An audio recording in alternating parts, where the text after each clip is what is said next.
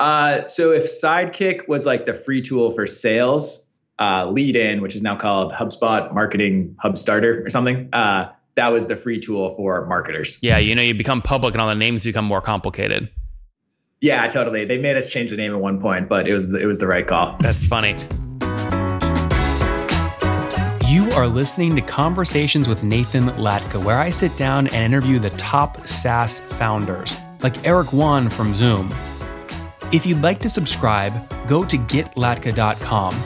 We've published thousands of these interviews, and if you want to sort through them quickly by revenue or churn, CAC, valuation, or other metrics, the easiest way to do that is to go to getlatka.com and use our filtering tool. It's like a big Excel sheet for all of these podcast interviews. Check it out right now at getlatka.com.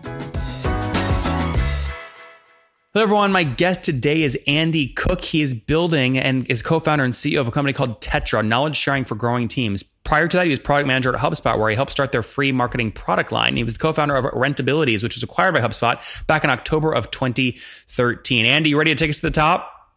I'm ready to go. All right. So, did you get rich from that acquisition? Why aren't you on a beach somewhere doing nothing? I'm uh, I have too much ADD not to work. All right. So how long did you stay with with HubSpot after that acquisition in 2013?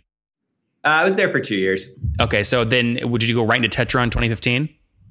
Yeah, we came up with the idea for Tettra while we were growing our team. Uh, the product at the time at HubSpot was called Leadin. Um, so we were growing this product called Leadin. It kind of was like a startup inside of HubSpot.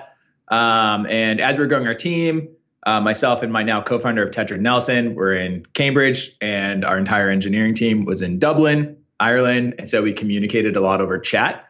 And there were a lot of times where we needed like asynchronous, um, you know, more long form uh, communication, and we just didn't have a good tool for it that was hooked up to chat. So we came up with the idea for Tettra. Is so? Would you compare this to Slack today or no? Uh, we're not uh, like we we integrate with Slack, so we're a supplemental tool that works with the Slack platform. So like Slack's more chat synchronous communication, and Tettra is more documentation asynchronous communication. I see. I guess what I was getting at was, did Brian miss out on this little science fair nest egg, which could have been Slack, but it ended up leaving HubSpot and being spun out? Uh, no, so uh, technically Brian didn't miss out on it because he invested in Tettra. So we go. do become next Slack. He's uh, he's got a small piece of that. Um, and then the product we were working on inside of HubSpot is actually doing really well too. It's their low end uh, free marketing automation. Uh, this like the Sidekick tool? Uh, so if Sidekick was like the free tool for sales, uh, Leadin, which is now called HubSpot Marketing Hub Starter or something, uh, that was the free tool for marketers. Yeah, you know, you become public and all the names become more complicated. Yeah, totally. They made us change the name at one point, but it was it was the right call. That's funny. And was this a science fair project? I know Brian gave great detail when he came on the show about how you, they use science fairs to drive innovation. Was this a science fair project? Uh, so it's a HubSpot Labs project. So basically, the way it worked is my first company, Rentabilities, was acquired. We'll be upfront. It was a talent acquisition, so did not get rich, but did okay uh, for myself, especially for like you know a 25 year old who uh, invested all of his time and money into his first startup. Um, it was nice to have a job too. That was a huge benefit, and I learned a ton of HubSpot. But um, so Leadin started in HubSpot Labs, and on my first day, they took me, put me with another person uh, who had been working there for three years, who I also happened to be friends from middle school with, Nelson and the then chief product officer at the time, David Cancel, who's the CEO of uh, sorry, be better me. David Cancel, proper pronunciation, uh, is the CEO of Drift. He was the product chief product officer at the time, and he uh, just told us like, "Hey, we want to build marketing software for like very small businesses that we don't normally sell to. Don't know what it should cost. Don't know what it should do. Just make sure to use orange in the logo. Go." Um, so we worked on it, just the two of us, Nelson and I, for uh, about a year, grew it to about 7,000 small businesses using it, and eventually got more funding, uh, which is like budget headcount inside of HubSpot uh, from Brian and Dharmesh and JD and all those people um, to grow the team and build it out more. And then, I mean, so how do you leave HubSpot? Oh, yeah, good question. Uh, so we left HubSpot on good terms. Um, so we uh, came up with the idea for Tettra probably the beginning of 2015. Well, did this so. other thing fail? Like, I mean, what got you off of the small business tool? Oh, right. Yeah. So it didn't fail at all. We hit our milestone, which was to rebuild the entire product, which was only built for WordPress at the time on the HubSpot infrastructure. So there's like a cloud version and a WordPress plugin. Um, so we got we built that out with the team in Dublin And then we actually got it announced on stage at Inbound as like a big product launch as well. Um, so when we left, it was in good hands. They knew what they were doing. There was another product manager who was working on it too. So we kind of like transferred all that knowledge that was in our heads into the heads of the team moving forward. Uh, and then we left to go start Tettra. Okay. So all is well. Very good. good. Friends with so asynchronous asynchronous communication really got going 2015, 2016. Help me understand pricing model. Is it pure play SaaS? And if so, on average, what are customers paying per month for it? Would you say?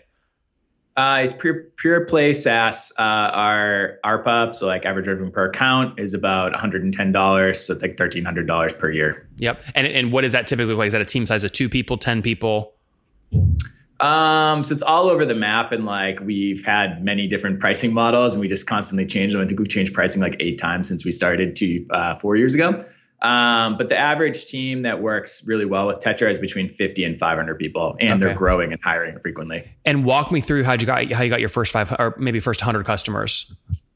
Uh, so it's really interesting. So for the first six months, we just hustled, reached out to people. We built the whole product. People said they would use it. We built it like an MVP in I don't know eight weeks or so. Gave it to them. No one used it. That was kind of like the oh crap moment. Do we make a huge mistake uh, quitting HubSpot? Uh, but then we realized that the reason why they weren't using it wasn't because they didn't have the pain point. Wait, wait, wait. Because I want to I want to get in your head here at this moment. How much money had you spent on the MVP at that point where you're like, oh my god, I hope this thing works? Uh, so we, I mean, there was a big opportunity cost, right? Like I and Nelson both left a bunch of unvested options that were worth actual money because HubSpot yeah. had gone public at that point. Uh, and then like salaries as well. I put in a bunch of my own money just to like fund our expenses because we didn't have any investors. Um, so it's probably like, I mean, in today's dollars, like because the stock, their stock's gone up like four, four hundred grand at okay. least. Fair um, enough. So that's like Dublin team engineering, opportunity cost, all that stuff. Four hundred k on the MVP. Yeah, uh, well, no, not, not on the MVP. We, you know, just spent our time and like probably 10k of like my own money for like an office and random tools and that type of stuff. I'm just thinking like opportunity. Who's the engineer? Who, who built? Are you the engineer, or will you're paying a team in Dublin? Uh, no. All right. So Tettra was uh, just Nelson and I to start. We're both technical. I'm more like back end engineering. He's more product front end engineering, and then we kind of split the business. Okay, uh, so 10k in hard cash to get it going, but maybe another 350 in opportunity cost, something like that. Right. Yeah. Yeah. yeah exactly. Fair enough. Yeah. Okay, so you launch, and then you go, oh my gosh, no one's using it. Well, then what? Uh, so at the same time, fortuitously, Slack opened up their platform, and so we took that product idea, brought it back to all those same people, and we're like, "What if we hook this thing up to Slack, which you're using?" And everyone was like, "Yes, I want that. Can I have that right now?" So we threw out the whole first MVP we had built, rebuilt a new MVP 100% on the Slack platform over two weeks at the end of 2015. Uh, launched that, got in their app store, and got like 500 custom, 500 companies to sign up, like to auth their Slack account and create created Tettra over what period of time? time? So we knew we were onto something then, but the product was crappy. Over what period of time did the 500 come in? Uh, what did you say? Sorry about that. Uh, that was probably like three weeks, maybe. And that was for the so first three weeks kinda, on Slack. Yeah, so we were probably I don't know the exact number, but we were probably one of the first 50 apps in the Slack app store. Mm-hmm. Um, and that was just really lucky to kind of realize that opportunity and ride that wave. And it was also kind of the wild west for the Slack platform at the time, where like anyone on any team could auth any app without getting permission. So like we just had huge, huge brands coming in and trying out the product, and then um, we manually sold like the first 10 of them with fake fake uh, product mock-ups and demos. did the um, did the Slack fund invest in you guys? Uh, we didn't take uh, Slack fund money because they have a requirement where you have to have institutional capital, which we haven't raised any institutional capital, so we can't raise from them.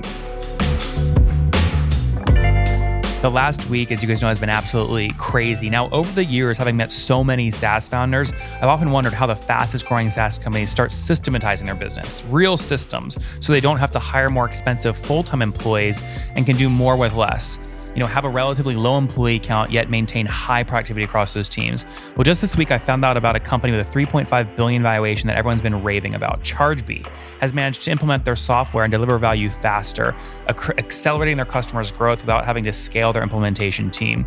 They're using a very unique tool you probably haven't heard of called Rocketlane. They use it to codify playbooks for their work, like how to onboard different kinds of customers, keep customers accountable with collaborative project plans, know customer sentiment in real time, manage automated reminders, alerts, and escalations, share documents and meeting notes, communicate with their customers, all within this one beautiful custom branded portable. It lends immense credibility and trust in the minds of their customers.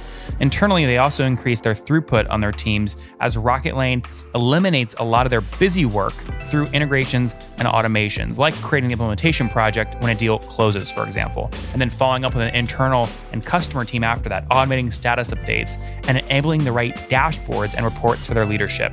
Now, they listened to the show, they reached out. They said, Nathan, folks will love it. I said, well, okay, I think you're right, but give me a great deal. And they did. You guys can try the tool for free at nathanlatka.com forward slash rocket lane. Again, that's R O C K E T L A N E, Rocketlane. Check it out today. Try it for free. How much have you raised to date? We raised 1.6 million. Did you ha- would you do that again or no? I mean, it sounds like you had some financial wherewithal where you could bootstrap for a while. Do you regret giving up that equity?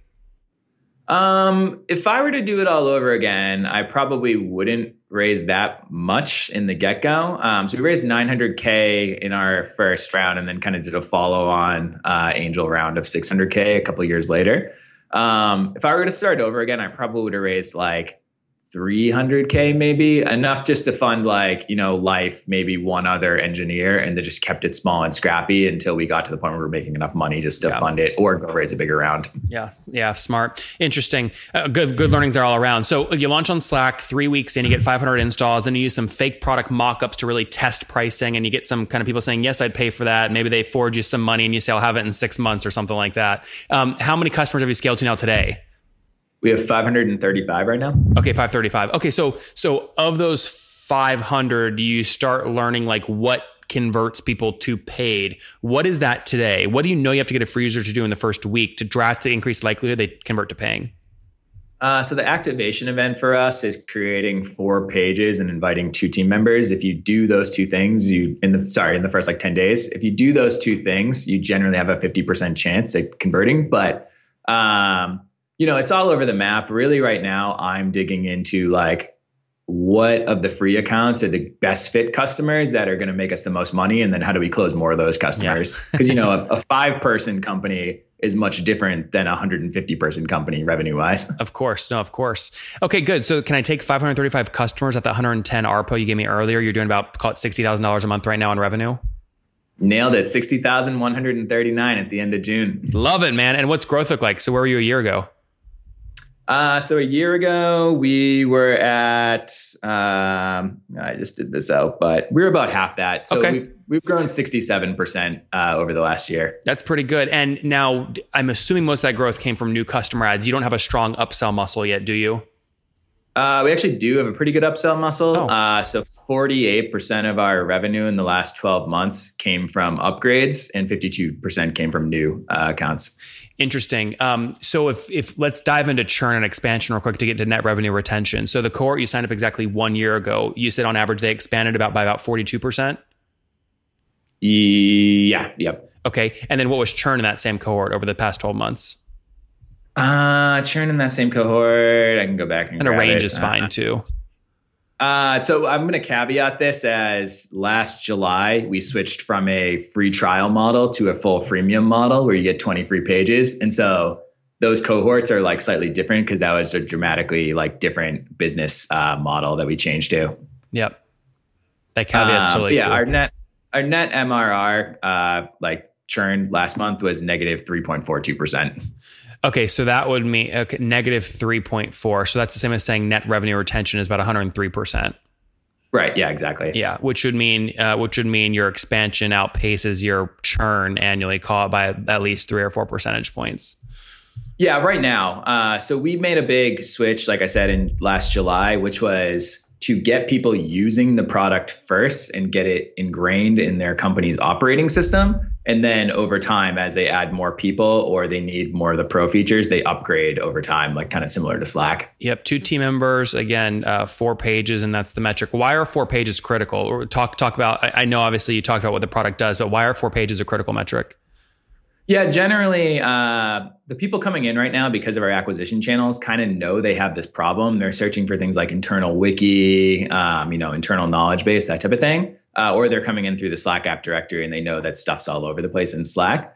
And so what they're coming in with is a sense of like what they need a tool like ours to do. And so they need to vet that the thing actually works, has all the features that they care about, uh, and is like pretty easy to use and connects into Slack uh, the way they want. Like 95% of our top top 100 MRR customers use Slack, um, so that's like a pretty key integration. Um, so they're testing it out, and then they're also pulling in like other stakeholders as well. So it's usually like those two other people who are kind of involved in the in the decision making process. And then at that point, they're able to like make a decision, buy it, load it up with more content, roll it out to their full team, which is how we get all that upgrade revenue. Interesting. All right, we're running out of time here. Last couple questions here. What's the team look like today? How many people? Uh, we're seven people strong. Seven. I love that. All local there in Boston, or are you spread out? Uh, we're all local, co-located. Very cool. And then a burning cash today, or break even, or profitable? Uh, we're burning cash, but we're default to live pretty handedly. Okay, good. So, uh, you know, translating that essentially of variable expenses you could turn off and be break even or pro- profitable. Yeah, exactly. And like we'll be profitable, I think, by like March 2020, maybe okay. sooner, depending on growth rate. And what are you, I mean, right now, are you talking like 10 grand net burn, even with variable included or more? Uh, it's like 20, 20 net burn. Okay, so, that's interesting. It always gives me yeah. a sense of the founder's risk profile, right? What that burn looks like relative to revenues. Yeah, we're trying to invest in growth. We're an ambitious company. Like even though we haven't raised like proper institutional capital, like we want to grow and we think we can. We just don't need a ton of cash to do it. Yeah, yeah, I, I love that mindset. I think it's totally doable. You don't have to subscribe to the VC only model. All yeah. right, let good stuff here, Andy. Let's wrap up with the famous five. Number one, what's your favorite business book? Hard Thing About Hard Things by Ben Horowitz. Number two, is there a CEO you're following or studying? Uh, not a CEO, but I'm following Jay Simons, the president of Atlassian, pretty uh, closely. Their model's pretty similar to ours. Yeah, and if you guys want to hear Jay on the show, he came on and described a lot of their model about oh two months ago. You can look that up on uh, on Google. Uh, number three, what's your favorite online tool, Andy, for building your company? Profitwell. Yeah. Number four, how many hours of sleep do you get every night? Eight. And what's your situation? Married, single, kids? Single. Okay. Uh, no kiddos. No kiddos, but want them someday. Uh, very cool. And how old are you? 31. 31. Last question. What do you wish your 20 year old self knew? Ah, uh, that it's a marathon, not a sprint. Don't burn out and remember to exercise and sleep. Guys, Tettra.co, an internal wiki, really got a lot of traction built on top of Slack now. Today, doing about $700,000 in terms of ARR run rate from 535 customers, paying on average $110 per month. They're burning, call at $20,000 a month right now. But again, really trying to drive growth. They've grown about 68% year over year in terms of revenue. They've raised about $1.6 million, team of seven, with about 38% revenue churn annually, 42% expansion for 104% net revenue retention annually as they look to, as Andy looks to continue to scale. Andy, thanks for taking us to the top. Thanks so much. Appreciate for having me on.